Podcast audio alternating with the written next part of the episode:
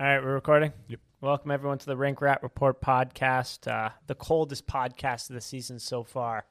It the weather has turned on us, but uh, somehow the Maple Leafs, you know, I want to say, you know what? That was a terrible intro because they really were very up and down this week. But anyways, as always, joined by Josh and Jason, That was, it is cold. It's quite cold.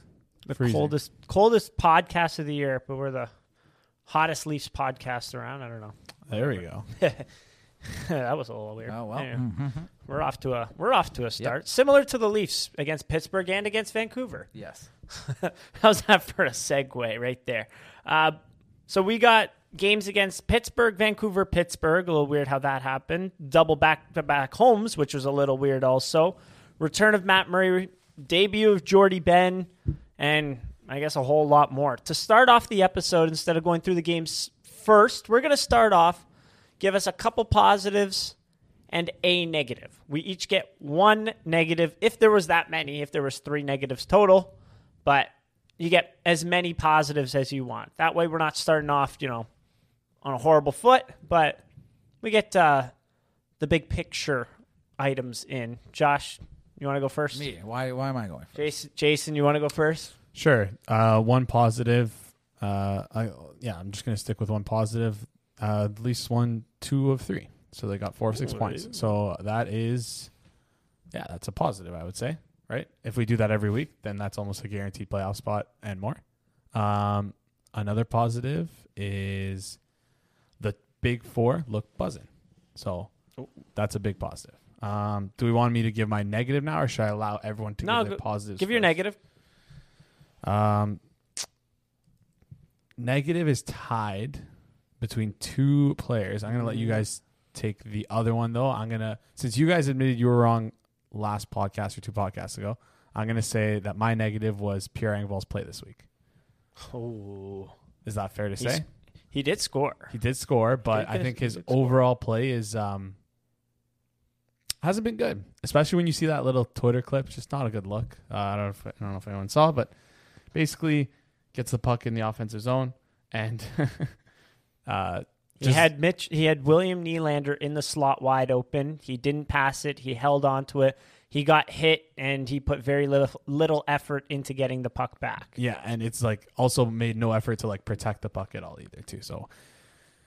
I want to see the uh game seven, game five Pierre Engvall where he's like looking to fight guys. I don't know if I'm ever gonna see He also that had zero season. points in those games. Yes, I would like to add.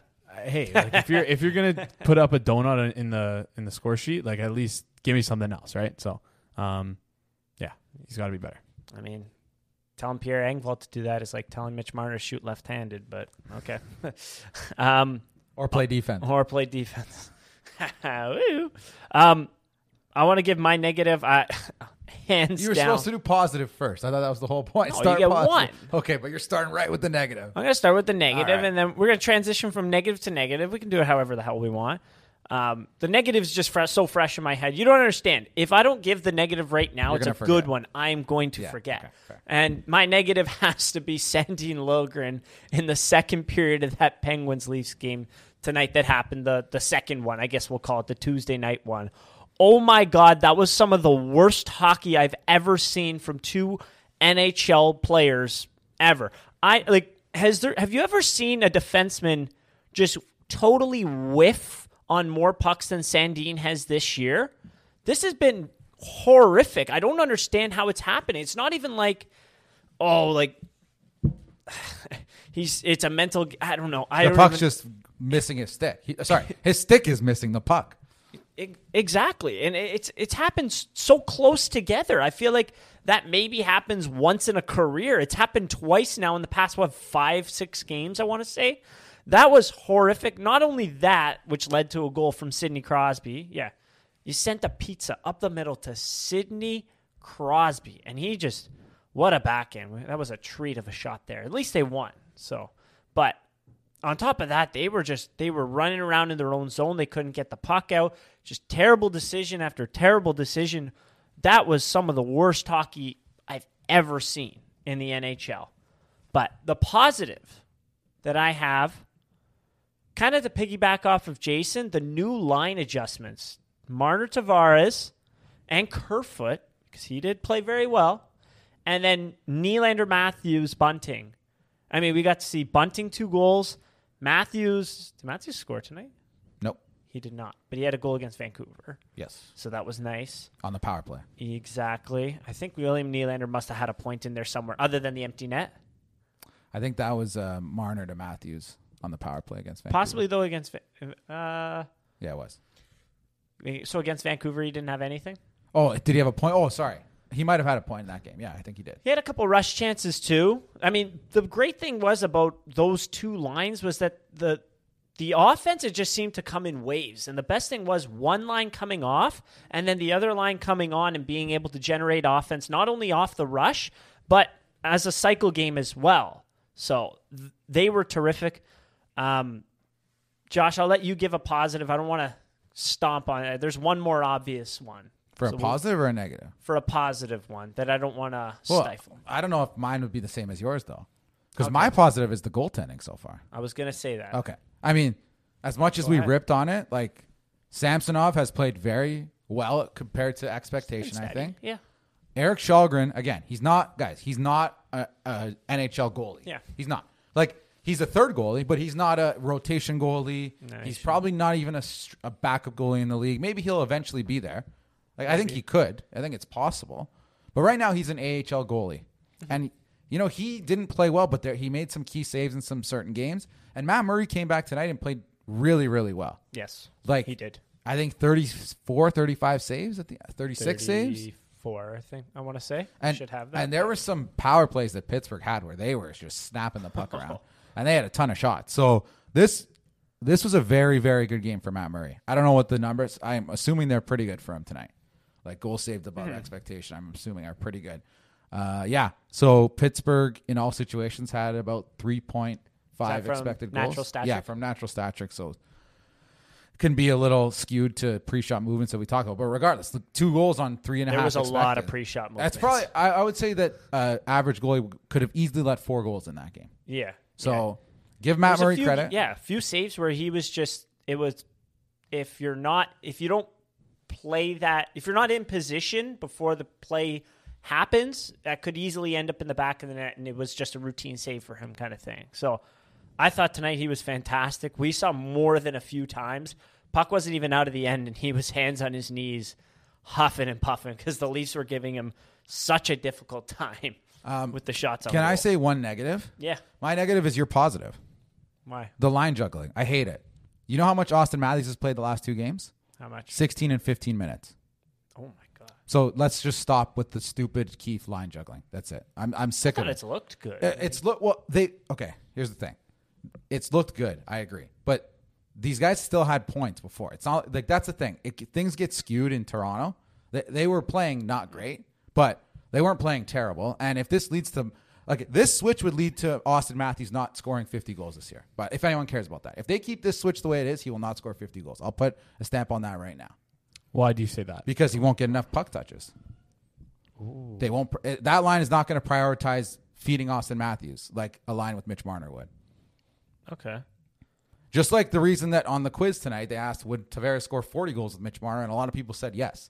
When la- last year's he struggled to score 30 goals. So is that better for the entire team though, or is that better? for Austin Matthews, playing 15 minutes is not better for the Leafs. Okay, in- but if we under can any find a way to get circumstances. him more minutes, but still have him split up with Mitch, Mitchell Marner, is that although although it will for sure impact the amount of goals that Austin Matthews. No, I scores. think the ideal Leafs lineup has those two guys playing together with Bunting, and it has Robertson playing with Tavares and Nylander. If not, again, the, the Matthews thing is just something I stumbled upon, but my bigger issue is Robertson out of the lineup. Makes no sense. fair Makes Pierre Engvall should have been scratched ten times over over Nick Robertson, and it's frustrating. So that's another thing that frustrates me. Frustrates me, but again, it's a regular season game, so who cares? But I don't want this line switch to continue with Austin Matthews not playing enough. So Jason, can you look up if that five on five time that he played tonight, Austin Matthews, which was played fifteen fifty three total, seven seconds shorthanded, no power play. Is that around his average? Is that below his average for five on five ice time? 14 is for sure below his average. He For played five on five? fifteen fifty three. Well, fifteen forty six at five on five. 15 4. Yeah, that's for sure below his average. Okay. I Okay, can tell you right now. Uh, and you got it. It's gonna take me a second here. Okay, all good. Um, so my positive that I had with regards to oh, my interesting point, piggybacking off of your Erik Kallgren, you got your five on five number. Yeah, so he's actually averaged 50, 42, 15 minutes and 42 seconds at 5 on 5 this year, 1606 last year, 1639 the year before, 1626 the year three two years Prior. before. So, yeah, year prior. so Knight was just below his five on five Yeah, average. okay, that's kinda fine. Thing. So But that's interesting. I mean, like John Tavares only played thirteen forty, and he had himself a pretty good game, Yeah. right? William Nylander sixteen thirty. These ice times are a little bit weird, but that's mainly uh, like, is this? Uh, it- this might be wrong, but uh, it looks like Alex Kerfoot led the Leafs in, in Leafs forwards in ice time, It- it's total it's, ice time. it's probably because also they had no power plays. no power plays, very, three very penalty end. kills. So They had no power plays, and the power play that they did get, they played the second power play. yes, So-. That, yes. that also kind of juggles it right there. But what I did want to say, what your point about Erik Kallgren, he's not quite a backup in the league yet. Like he'd be very bottom of the league in terms of backups. The one thing I do actually agree with that he could maybe one day become an NHL backup. Like I think his physical skills are okay. They're not the greatest, but they're okay. The big thing that kind of kill, kills him right now is his pre-shot, his reads, and like his pre-shot reads are not very good at all. We saw in more than one occasion against Vancouver, they should have had like more than two goals in that game. I mean, that Brock Boeser crossbar, he was not in position on that one. Brock Boeser moved to his right. He's a right-handed shot. He moved to his right, and he was able to put it past Kallgren's glove hand and off the crossbar. That could have been a goal right there. Brock Boeser's a fantastic shooter too. Um, on another occasion, it was Connor Garland had the puck around like the top of the circles, and he ended up biting because he lost sight of the puck, and then he was on his knees, and luckily Connor Garland shot it right at him. There was another play, puck went across the ice. It was a one timer. Luckily, they missed because he was nowhere near in position right there. Like a lot of these plays, it was like it wasn't physical that physical limitations. It was his reads, and I mean that's something that could get better with age. I mean, I know he's 26 right now, but you can always get better with your reads, right? So that is something to keep in mind, like down the road. I don't, I don't think Charl- gonna be a big part of the goaltending duo, but just, just to keep in the back of your head, right there. Um, Jason, did you have a positive? Yeah, I had I said um, the Did you have another big one? four. Um, uh, did we talk about Jordie Benn? No, we didn't. That All right, let's next one. let's talk about Jordie Benn then. Holy Um, I feel like you guys can do a better job for than me because I only got to watch tonight's game. I wasn't able to watch the Vancouver game. I was at a wedding, so um, I heard great things about him though. So he, I'll, he took I'll that one to penalty, but I mean, game-winning goal. He was able to. It was a he surprisingly for a guy that's like a big, rugged, doesn't get a lot of points, likes to jump up into the plays. And I mean, two, first two games as a Toronto Maple Leaf, two points. Right, he had one one assist tonight. Yes, I was correct on that. Two primary points too. And I mean, he fed John Tavares on the goal tonight, but then also he went straight for the net. How did he score against Vancouver? Was able saw that off the cycle they there was a defensive lapse by Vancouver's players. He just went straight to the net and bang, pots in an open goal. I mean, he and on top of that, there was a play on the penalty kill, huge block where it was a big scramble, huge block, goes the other way on a two on one, gets a couple good chances. I mean, he was very noticeable tonight. Nice little plus two, three shots on goal, six hits. I mean, Josh, you want to explain the Ilya Lyubushkin theorem? Jason, you want to explain? Well, I don't know. The pretty pretty self-explanatory. I think there was a hole that clearly needed to be filled last year, uh, before January, whatever thirteenth, sixteenth, whatever date that we traded for Ilya Lyubushkin. Um, there was clearly a hole that needed to be filled when Jake Muzzin was out, and even with Jake Muzzin in, in the lineup, right?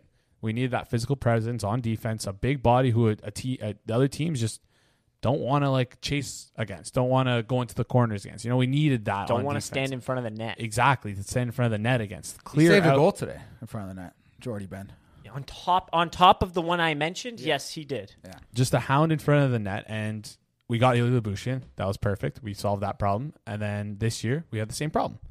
So but it's also this is this type of player that you have to acquire is not going to have good like underlying numbers. No, he's not going to have good stats. That's because he's going to be put in terrible positions, Mm-hmm. similar to David Kampf's raw numbers. Right? Yeah. They're they're not going to be great. Jordie Benn's stats are not going to be great. You're going to look at charts and it's going to be not good. Just like a lot of other players who are considered defensive defensemen in the NHL. But you you see the difference when somebody, like you said, can protect the front of the net, can be a little physical. Like these things clearly matter. You need guys who have experience playing in. Not that Jordie Benn's played in the toughest minutes throughout his career, but experience playing in his defensive zone, experience mm-hmm. just being a bit of a pain in the butt to play against. So Or how about just archetype of being a defensive defenseman, which Yeah. the Leafs have one of, and he is currently hurt. yeah, And I wouldn't even categorize like TJ Brodie as like a Yeah. defensive defenseman because he's like kind of a He Kinda- kinda a does- different way. he does he does a lot of typical. things, you know, like he does more than he's not just a defensive defenseman, you know. I think we need yeah. someone who is like emphasis of their game is like, hey, I'm good in my own zone. That's my identity. Yeah, yeah. And I mean, if TJ Brodie was back tomorrow, I don't think it would be Jordie Benn coming out Rasmus of the lineup. Sandin, it, would be Rasmus, Rasmus Sandin. hundred percent. Like You disagree? What did I say last? You said it. I, we said you were right though about that last last week. We said that Jason's he's, on a heater with these. he's these on a heater. like- Except like we're just ignoring that he's like the Engvall guy and he's like the worst player on the team. Well, hey, did I did I say that he was going to be an absolute stud, or did I say that he could play center at some point this? Year? You're season? right. You you No, backed you said a- he was useful, and then you the, the first point that you made was he could play center. He plays center. you- he plays. in a very convoluted way backed into the correct point. fell ass backwards into that one. But yeah. So in terms of do you guys want to get it uh I don't think we have any other points to You be guys made don't seem this. as bothered as me about Nick Robertson though. um It's we ran mo- out of we ran out of negatives, I guess. we can get into that pretty soon. I mean, do you have any other positives, I guess? Positives. Nope. Mm, terrifically. well, Michael Bunting got off the schneid tonight, which is good we to see are. because we really needed that. And if you follow us on Instagram, that was that was our uh, little prop that we had for the game. Over under a point, and, uh, sorry, a half a point, and he was able to get two. So actually, two goals, three points. So that was really good to see. I mean, it was just it was looking a little bit rough for Michael Bunting. I mean, I believe against Vancouver he had under 12 minutes time on ice total. Like that's uh 13-19 against Vancouver. Oh, Vegas he had 10-53. So, you know, it's been not a great start for Michael Bunting, but what better way to get off the schneid than a three-point night, giving him 9 on the year, 9 and 17. We're starting to build some momentum there, right? But yeah, that was awesome to see. Um I think in terms of positive, I don't know. I don't really have too many other I like. I, notable I ones. know the pairing played poorly, but I s- still see. I can see see some linear improvement in Timothy Liljegren's development still. Oh yeah. I mean, yeah. Tonight with Sandin was bad, but Yeah, it was I, I would give terrible. us majority of that to Sandin's play. uh, I would Yeah. say Can we talk about Sandine for a bit then? Yeah. sure. just not? just because I want to talk about like I don't know. It's just I don't know if this is just because I saw something on Twitter right before we are about to record this, but I saw someone comparing Rasmus Sandin to Travis Dermott. I think that's incredibly unfair. I think that's incredibly unfair. They were saying how it was like a, a meme, I guess. But anyways, I just think Rasmus Sandin this year, it's like it's only been 17 games. He's played on both sides, didn't have a training camp. Like he's never played on the right side before. So it's like we're kind of not putting him in the best opportunities to succeed, right? Yeah, go ahead. Sorry, I meant ap- after. Sorry. Yeah, I'm just I'm just saying we're not giving him the best opportunities to succeed.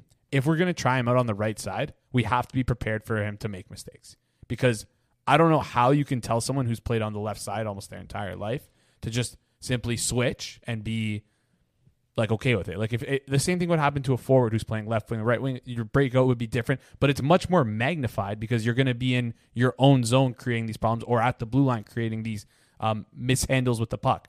Just because you're not used to the proper way to corral it along the boards or to position your body so that you can create the next play. It's just, and I, I, I don't know. I just think that give give if we're gonna try him out on the right side, give him some time.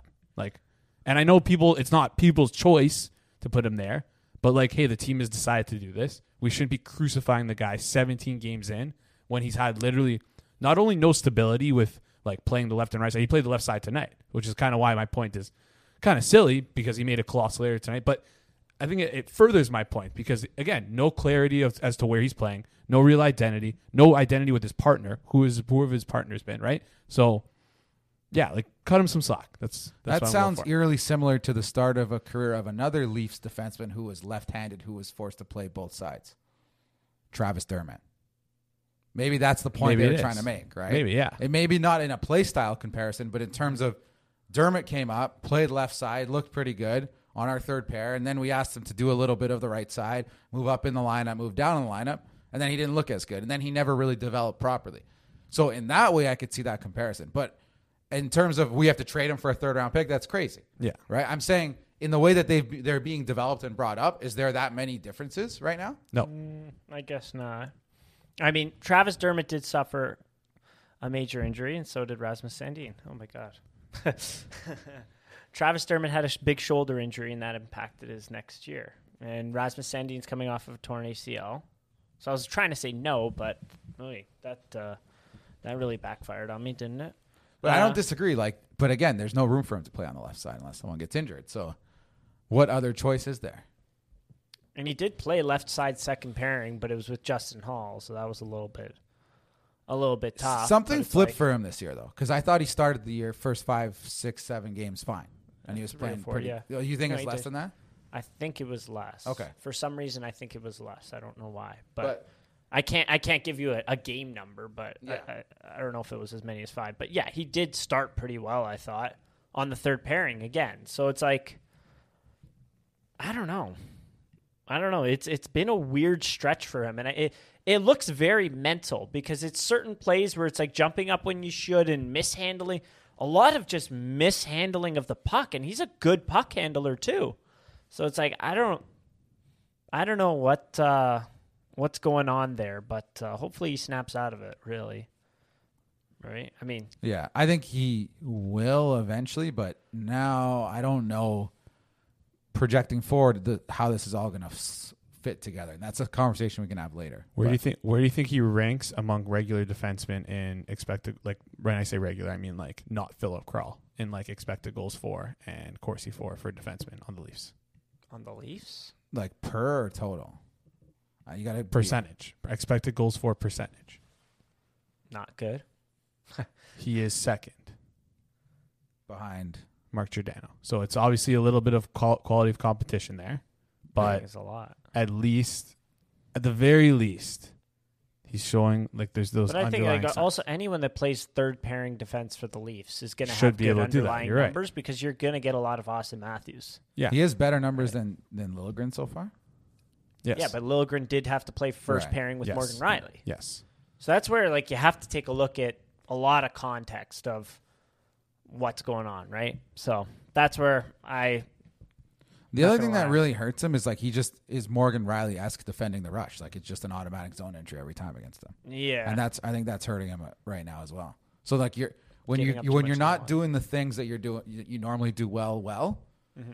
the, like and you're still continuing to make some bad mistakes in your own, and that's why it's now it's like starting to be a It, it's been a lot of like he makes a mistake early on and then it just kind of snowballs. And I feel like that's because Rasmus Sandin's game, he's not a big defenseman. When you're 5'10 as a defenseman, to be able to play offense well and defense well, and on top of that, he's not the most graceful skater. He's not the fastest skater out there. It's a lot of smarts, it's a lot of good puck handling, pretty decent shot, right? So, in that type of defenseman, for them to be successful, you have to be aggressive.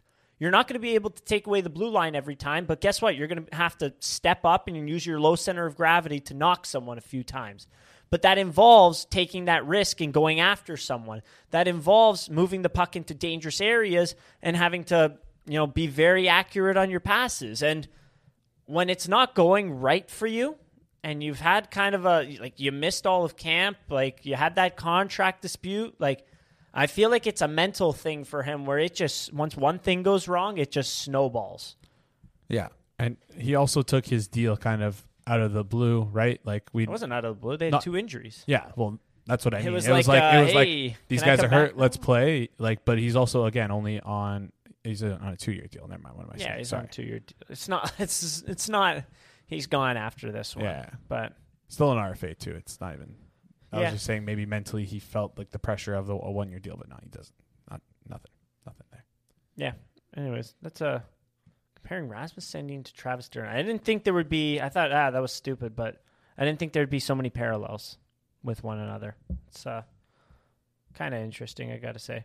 But yeah, um, Do you still think, as of this moment, like in the offseason, you guys said he's worth a first round pick? Do you still think he would be worth a first round pick in a trade? right now, no, it'd be uh, I think a second, We'll see. right? But do you feel him kind of Well- like let's say let's say Brodie comes back and he is scratched like Oh. is it kind of like a squeeze out almost like again and he's just gets sick of it like it's interesting these are questions worth asking because the Leafs are currently in complete roster flux and luckily they're playing well like much better now so it's not a huge crisis but they have a lot of things that are gonna need to be solved as the season goes on right so Yeah, there's there's a lot of interesting questions here.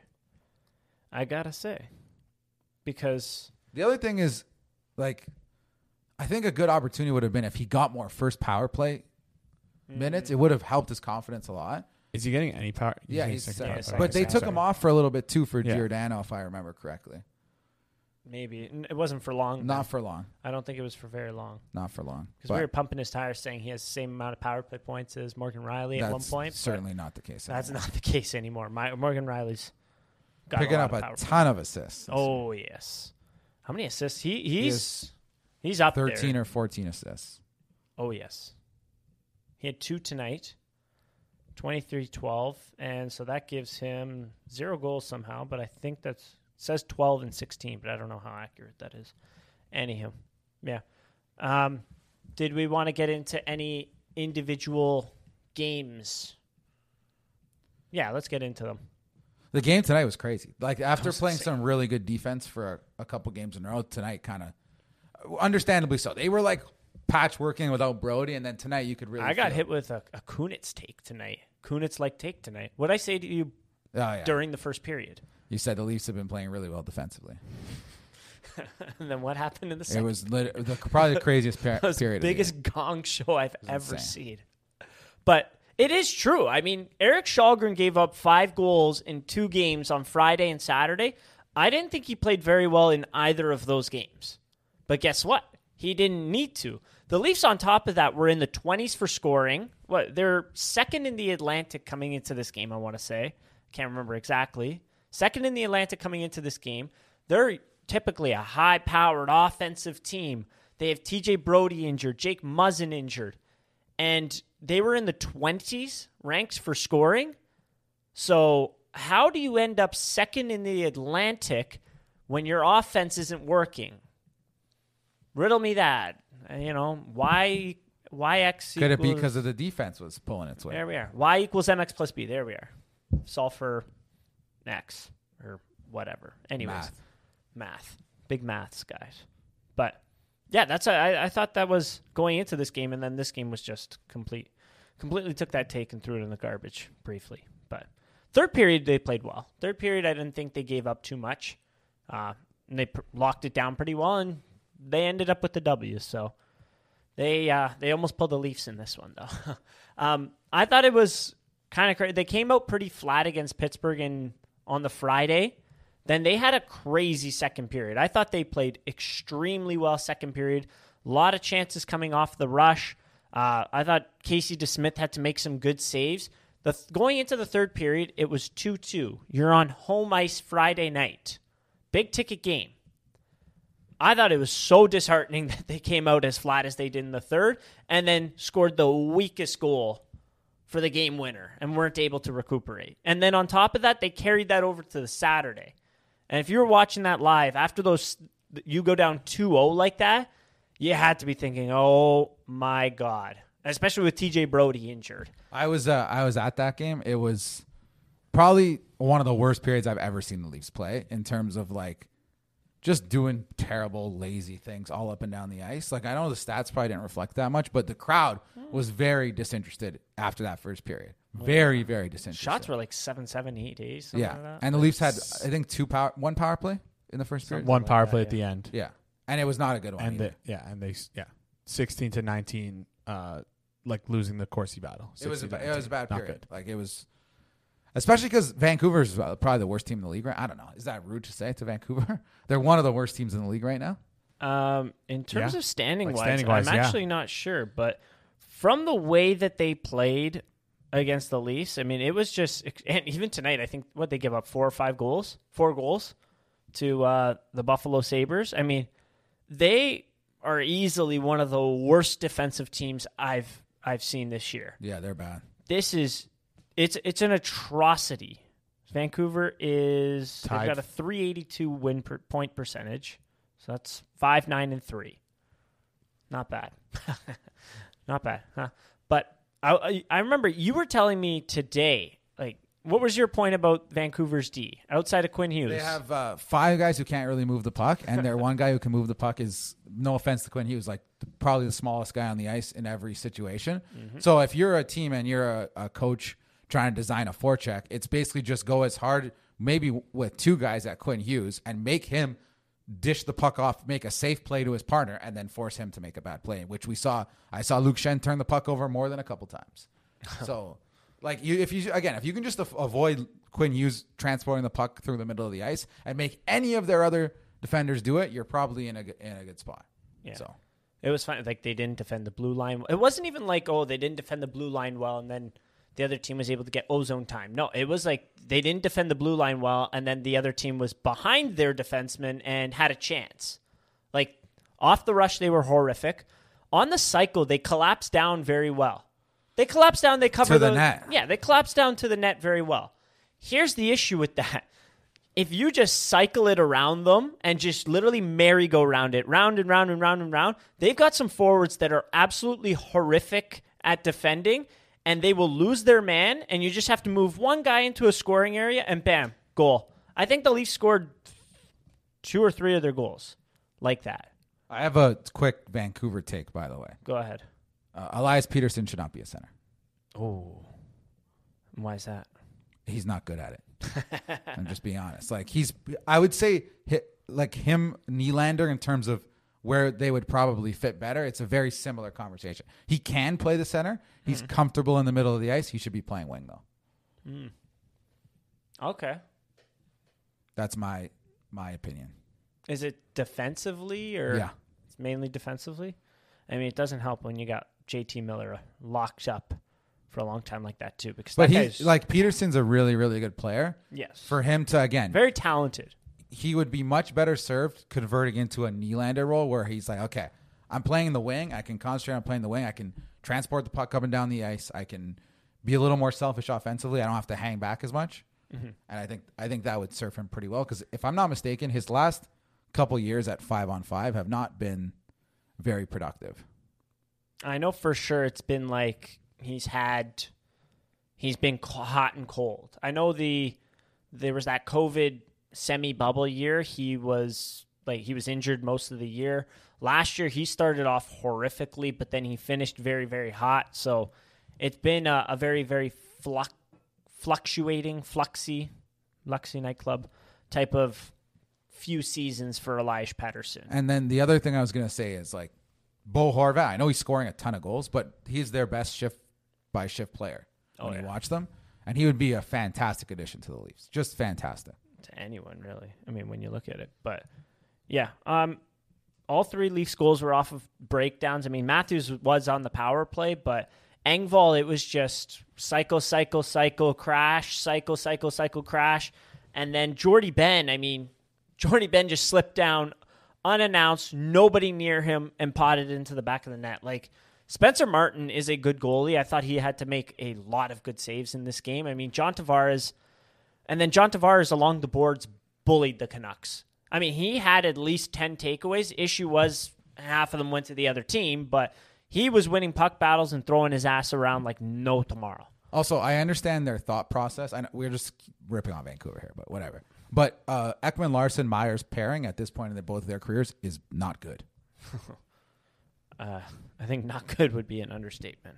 It's uh, it's rough. It's that's their main pairing they use though. Like it really is. like, yeah. And then Stillman Bear. I mean, it is what it is. I don't know. It's all right. It's whatever. Not really much much to it, but it's kind of crazy that like the goalie stats are going to be terrible by the end of this year for this team. Yeah, and They have two goalies goalies. that are solid. Solid. I agree. I really like what I'm seeing from Spencer Martin. I haven't seen him that that much, but I, I I've liked what I've seen from Spencer Martin. He moves so well. He's not the biggest goaltender, but he challenges really well, and his skating, his edge work is really really good. And then on top of that, Demko is a monster. He's so fast. His post work is so good. His numbers this year are horrific, though. Yes, I know. But Which is- which is, issue- again, yeah.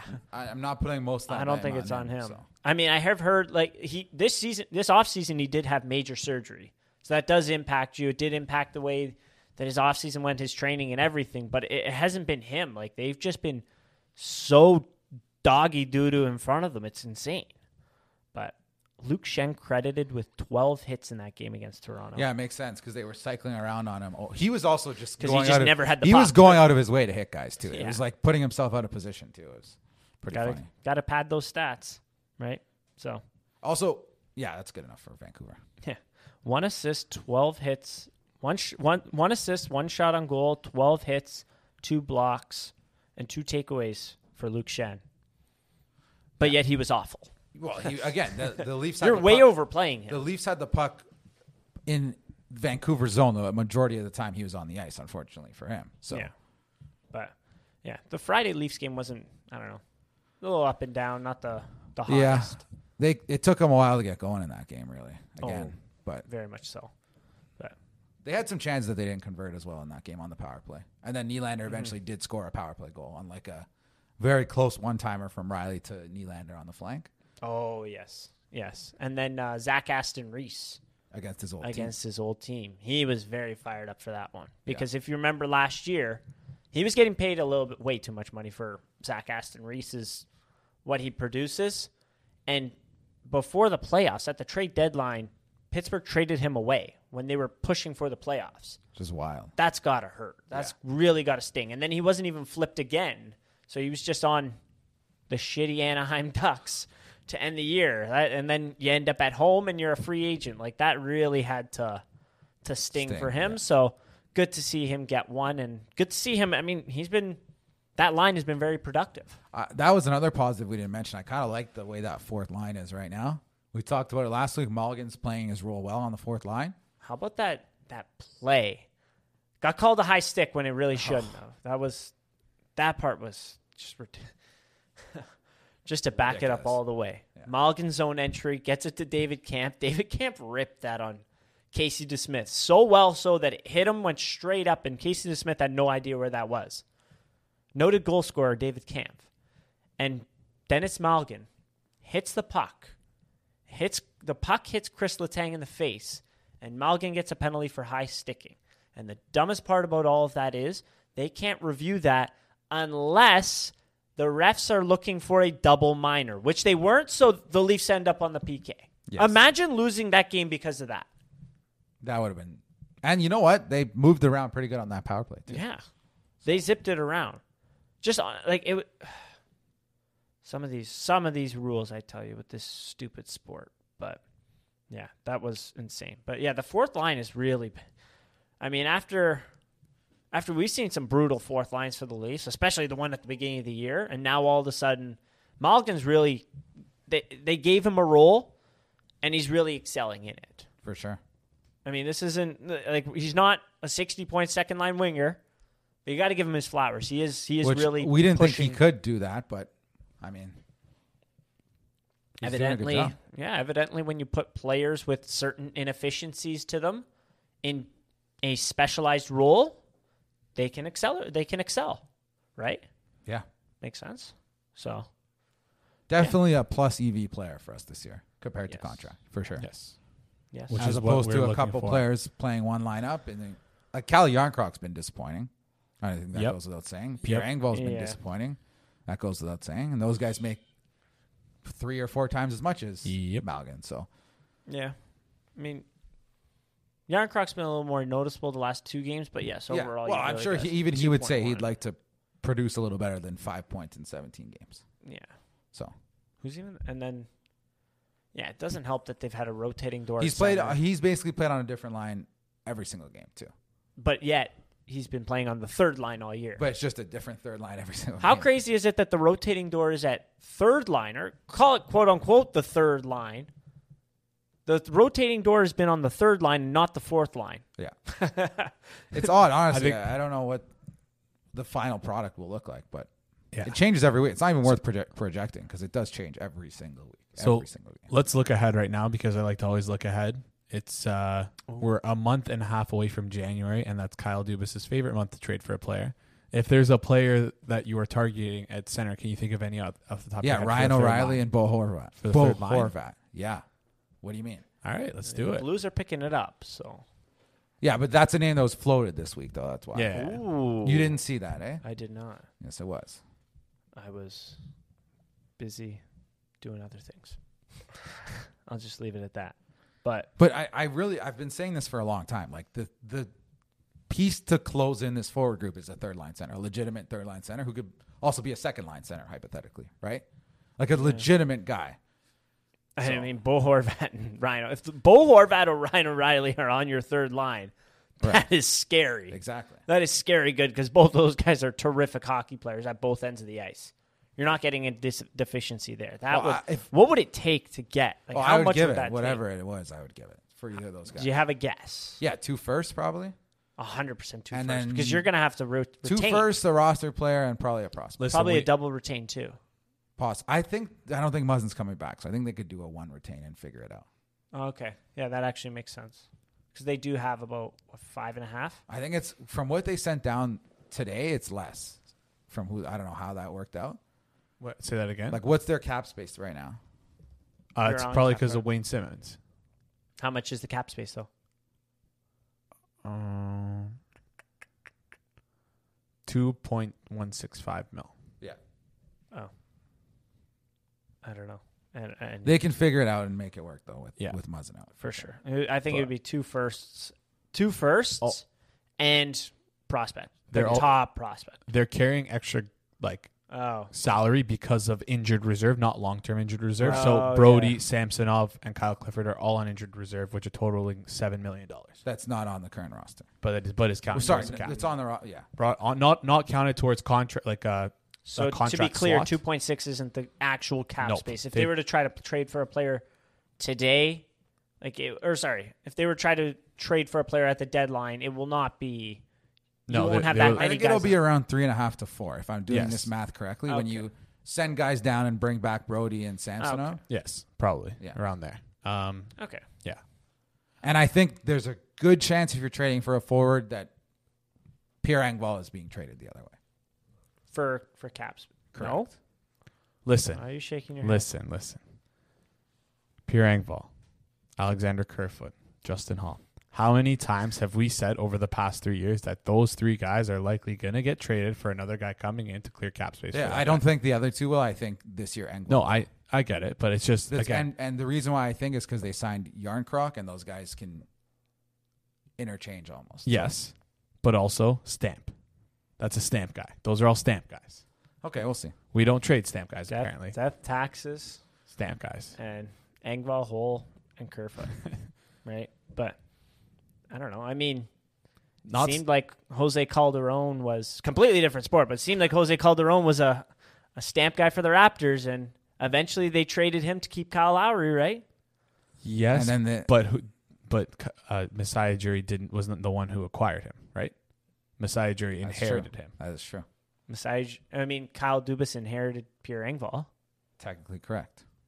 He was Tech- drafted by Dave Nonis. You're right. Yeah. The- Is Pierre Engvall just But- Jose Calderon? That's disrespectful to Jose Calderon. It is because he was a good player. Very good player. But yeah, it's a conundrum with this roster. This roster is it's like up and down and this and that. And if we declare this guy a citizen of this country and we send we send this guy to Istanbul, like how much cap space can we? Yeah, it's honestly we crazy. save? We'll see. It's too early almost look at deadline candidates because you think oh, you don't think never it's too early. Never, Never too early. We're in November. This guy's saying never too early. Okay, Yeah. all uh, right. What? One more thing I want to get off my chest. Who di- who makes the schedule? Because the Leafs play the Penguins three times in November, and that's it. And then that, they don't play the Penguins again all year. Well, also they had they played a back to back both on home ice. Yes. I thought that the the Saturday home ice. Oh, it, the ice is going to be better. No events in between. It's just hockey. No, The ice is the just ice bad. terrible. It's just bad. You saw it was bad uh, watching on TV. It was I thought it was bad too. It was. It was very bad. And you want to hear another weird kind of thing? Saturday, November 19th, the Toronto Maple Leafs play the Buffalo Sabres at 7 p- 7 p.m. Do you know what's going on at 1.30 p.m.? I believe the Toronto Marlies are playing on that ice. There's no. I'm like 90% There's sure no way. that they're playing a, another professional hockey game on that same ice. I mean, when you think about it, they do have to do it for the World Juniors, but like that, it doesn't seem like a lot of time in between. Does So- no, not at all. Not at all. I don't, I want to see this. This can't be. I believe you. But I got I got a notification about it today. I'm like, you're right. Call it 90. 130 Scotiabank Arena. The Marlies against the Abbotsford. Wow. That is interesting. There must be a concert going on at. Ricoh or Coca-Cola. Coca Cola. Oh, so the Marlies getting kicked out. I don't know. I thought you maybe oh, there's a concert. No, it wouldn't even matter. Anyways, I have a know. I have a question for you Yeah. guys. Um, just again about the Pittsburgh Penguins. The Trinity of Terror, S- Saturday, November 19th at the, Re- at the Coca Cola Center. Um, so so far this year, uh, Tristan Jarry has been not as good as Casey DeSmith, right? Not not not as Numbers good, but- wise. Numbers wise, yes, and but K- Tristan Jarry's played more games, nine and seven respectively. How do you feel about the Penguins starting DeSmith against us twice? Hmm. Is that a sign of like disrespect? No. Why? No, why? Is, would that not just be an alternating game May- schedule? you, you know what? You're right. Maybe that is what it is. I don't know. I just Like it was to Smith. Then Well, I Jarry, mean, then DeSmith had a 916. Yeah. Played well against the Leafs on the Friday too. I don't Also- know if they had it back to back. Friday, they, Saturday. they did have a back to back Friday Saturday. So I mean, if he beat the Leafs on the Friday, Then you might as well start. in he's the got next a game. 916. Your Yeah, other goalie's got fair a enough. 900. and your other goalie gave up five to Montreal and, and lost in overtime. Fair enough. You know what? Fair enough. I was just again just throwing questions. You out saying there. what? What was what was the? No, just do you feel like I feel like Casey DeSmith is like It's, uh, I don't want to say he's the backup, but it's like a more of a committee B. I guess he's the B in the committee. I felt a little. I want Tristan Dry. I want your best. I want. I want to play the best. I want when teams playing us. When teams are playing us, I want them to play their best players against us. Didn't they think- Dallas do that earlier too? yeah, they, the they teams have been doing that a, because a lot. They had Oettinger on a second half of the back to back or Yeah. something, something like that. It's just because I I don't know if this is just a trend that we're going to see in the NHL now, where like the backup always going to play in the first half of the back to back. But like so far, both times that I, can remember, I, think it's been it the also backup. seems like teams are ma- teams have also made an effort to get feels like better backup goaltending Mm-hmm. and use their better backup goaltending a little more to start the season. I think, Yeah. that's a smart way to go about it. especially like Tristan Jarry was hurt last year, right? Yeah. Then okay, let's not ride him 15 of the first 20 games. Let's do like 12 and eight. yeah, it's a great idea. Thank you. Exactly. Makes Yeah. sense. Just, and I mean, just you did wondering. hear Daryl Sutter earlier in the year. I think they've kind of gotten away from that, but they were saying we want Vladar in once a week, And then when they were on a losing streak, they did Markstrom in back-to-back games. and he did not play very well in No, either.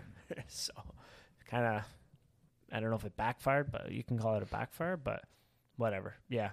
Um, but Jason, I just got to say, I'm I'm sorry. That's kind of a, uh, tinfoil hat. No, no, no, no, not like a tinfoil. I'm just, just The wondering. other teams don't don't respect the Leafs. Is that like a? Are you guys feel slighted by that? That's all. I was wondering. No, I mean when you look into Dude, we started Erik Kallgren like five teams. Like, do you respect us? we Like, have to. What- Do you want me to do? You want to start Keith Petruzzelli? No offense to Keith Petruzzelli. I wanted him to get into a game. Yeah, I wanted. To see him I play one wanted game. him. So after that Pittsburgh game where they fell, f- they fell flat in two of the three periods. They played well, very well in the second period, but they fell flat in two of the, those three periods. They were playing on a back to back. I mean, what happens in back to backs? You kind of fall flat in the second half of the game. I thought having Keith Petruzzelli in on the Saturday against a reeling Vancouver Canucks team would really be like a, a lift up, a pick me up for the Leafs. Like we, this is this kid's first NHL game. Let's really band together on this one and play better defensively and put, you know, block more shots and everything. Um, kind of like yeah, pick me up after a, a, v- a letdown Friday game, and then when they didn't do it, I was like, "I that's not good." And then they went down early, and then but you know what? They stepped it up. They stepped it up. Yeah, Uh, going off of what you said though in the beginning, there, it's like the motivation of a, um, of a, of a new goalie first game back or first game in. We kind of saw that at the beginning of the Pittsburgh game today with Matt Murray in net because I like you said the defense played really well, but then Yeah. Like yeah, Giordano eight blocks. Yeah. They got a lot of blocks. I mean, they just played horrible. d- I mean, I can see what you're saying there. They did block a lot of shots. They did band together. I'm sure they're very happy. That was Matt Murray's first win as a Leaf, yep, but they just played horrible defensively. I think like you can see it in terms of. Do you remember last year when they had to resort to Erik Kallgren the first two games? yes, They beat playoff teams, like, and they gave up what one and two goals. Like I think that was a good example. Garrett Sparks' his first start um, in his NHL career. I remember he got like 15 shots against. Like you do see it where it's like a, it's a it's a band together pick me up kind of performance. I mean, look at Carolina with David Ayres years ago. Oh, Like, here we go. you do see examples of it. But then you have the flip side of it where the Leafs start. Who is that Finnish guy? Oh, he played on Leafs, who's on the Marlies, and then Kaskisuo. Kaskisuo. And Kaskisuo's like first NHL start, he got rinsed by the Pittsburgh Penguins. They were not playing too well, and they put him in. Oh my god, I, that was the worst game I've ever seen. And I swear it was like on my birthday too. So that was a happy birthday to me from this stupid team. But yeah, anywho, uh, one thing we haven't mentioned is like the litany of defensive injuries that have led to our current Oh. defensive makeup. So, the update for anyone who wasn't aware, the official update is that Jake Muzzin will be reevaluated in late February. Spinal issue. Do you think he's possibly done for his career? Yes, Yeah. Okay. I believe so. I don't. Do you think he plays another game this season? No. Okay. I think he's. I think he's done.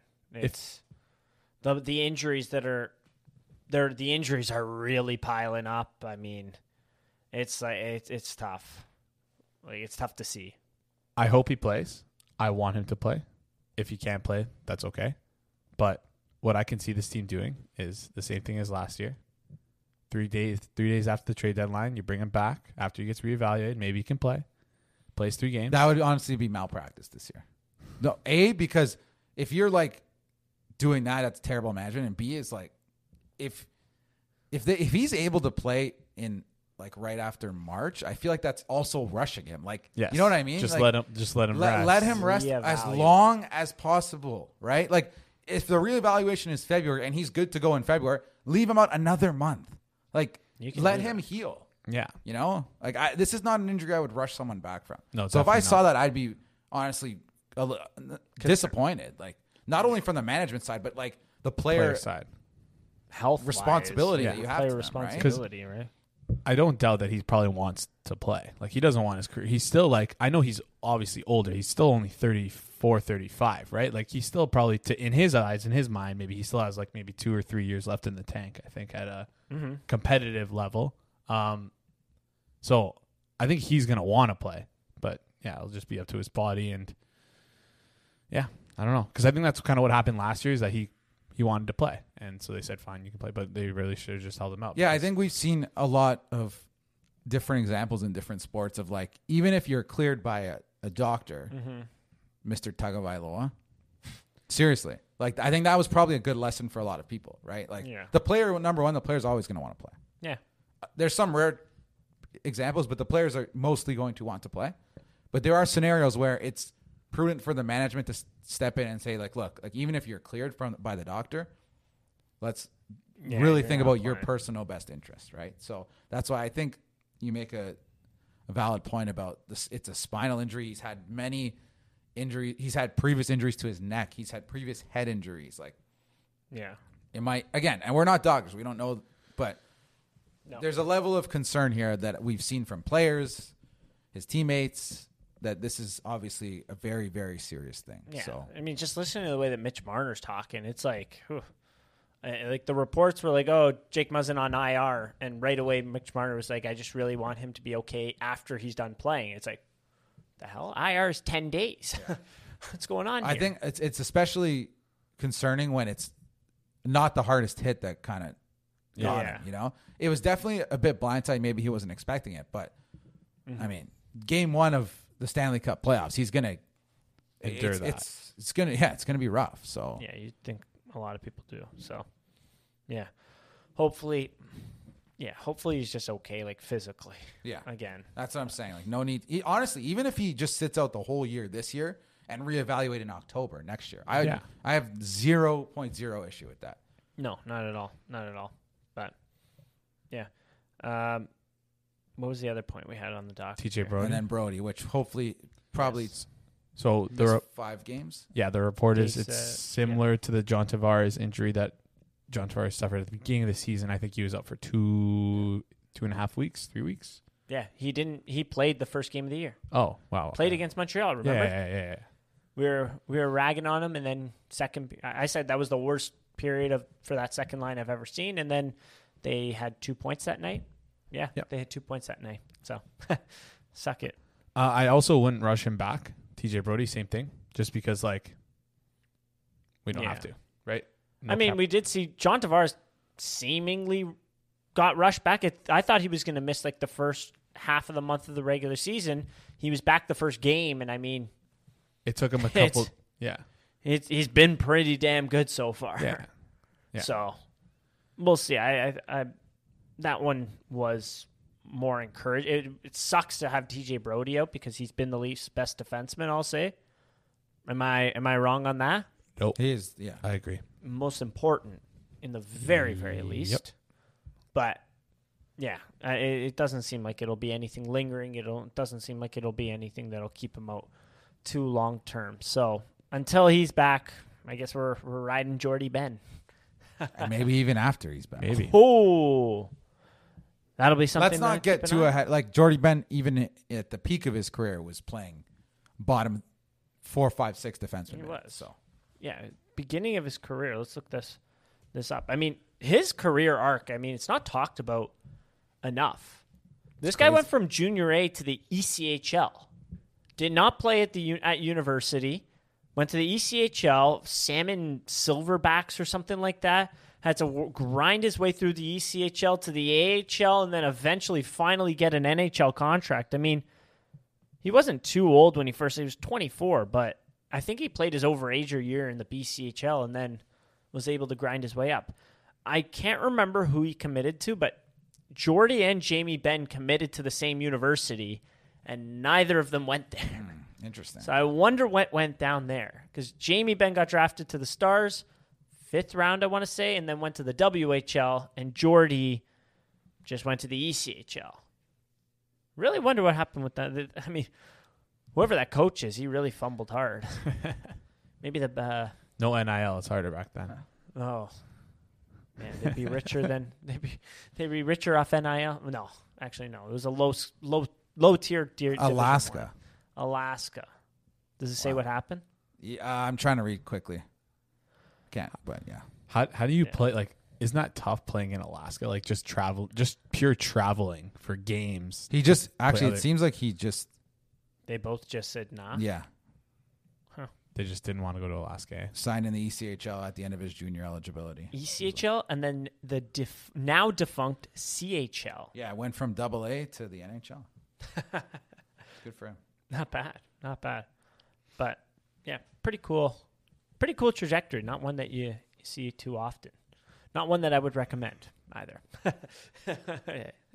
NCAA, ECHL, you know, yeah, both have their perks, I guess. But um, yeah, moving forward, do we have the schedule in front of us? Probably not. We're always very prepared with this kind of stuff. Uh, I did. I, we, we Devils Devils, on- Sabres, and Islanders. Islanders Monday. Wow. Oh, All at home, winnable. I think this could be a, another five or six point stretch, four or five, six point stretch. Just want to do a Hmm, quick Devils will be a tough game. quick round of applause for the Leafs tonight because they won on a day that we're recording for the first time this season, six weeks. in. Oh, wow. That is actually huge. Actually, you know what? Honestly, three home games, but I will say all three of these teams are playing much better than expectation going into the year. Absolutely. But the Leafs, Well, Sabres were were and then they've dropped off a little. they're bit. pretty Yes. good though. They're they've- they're they're sneaky. They're a regression to the mean. Yeah. Well, they they at one point, I believe it was two weeks ago or last week, they were the team with the highest goals scored above expected and the highest goals saved Yeah. above expected. I feel like the goal saved above, above expected is definitely going to come down.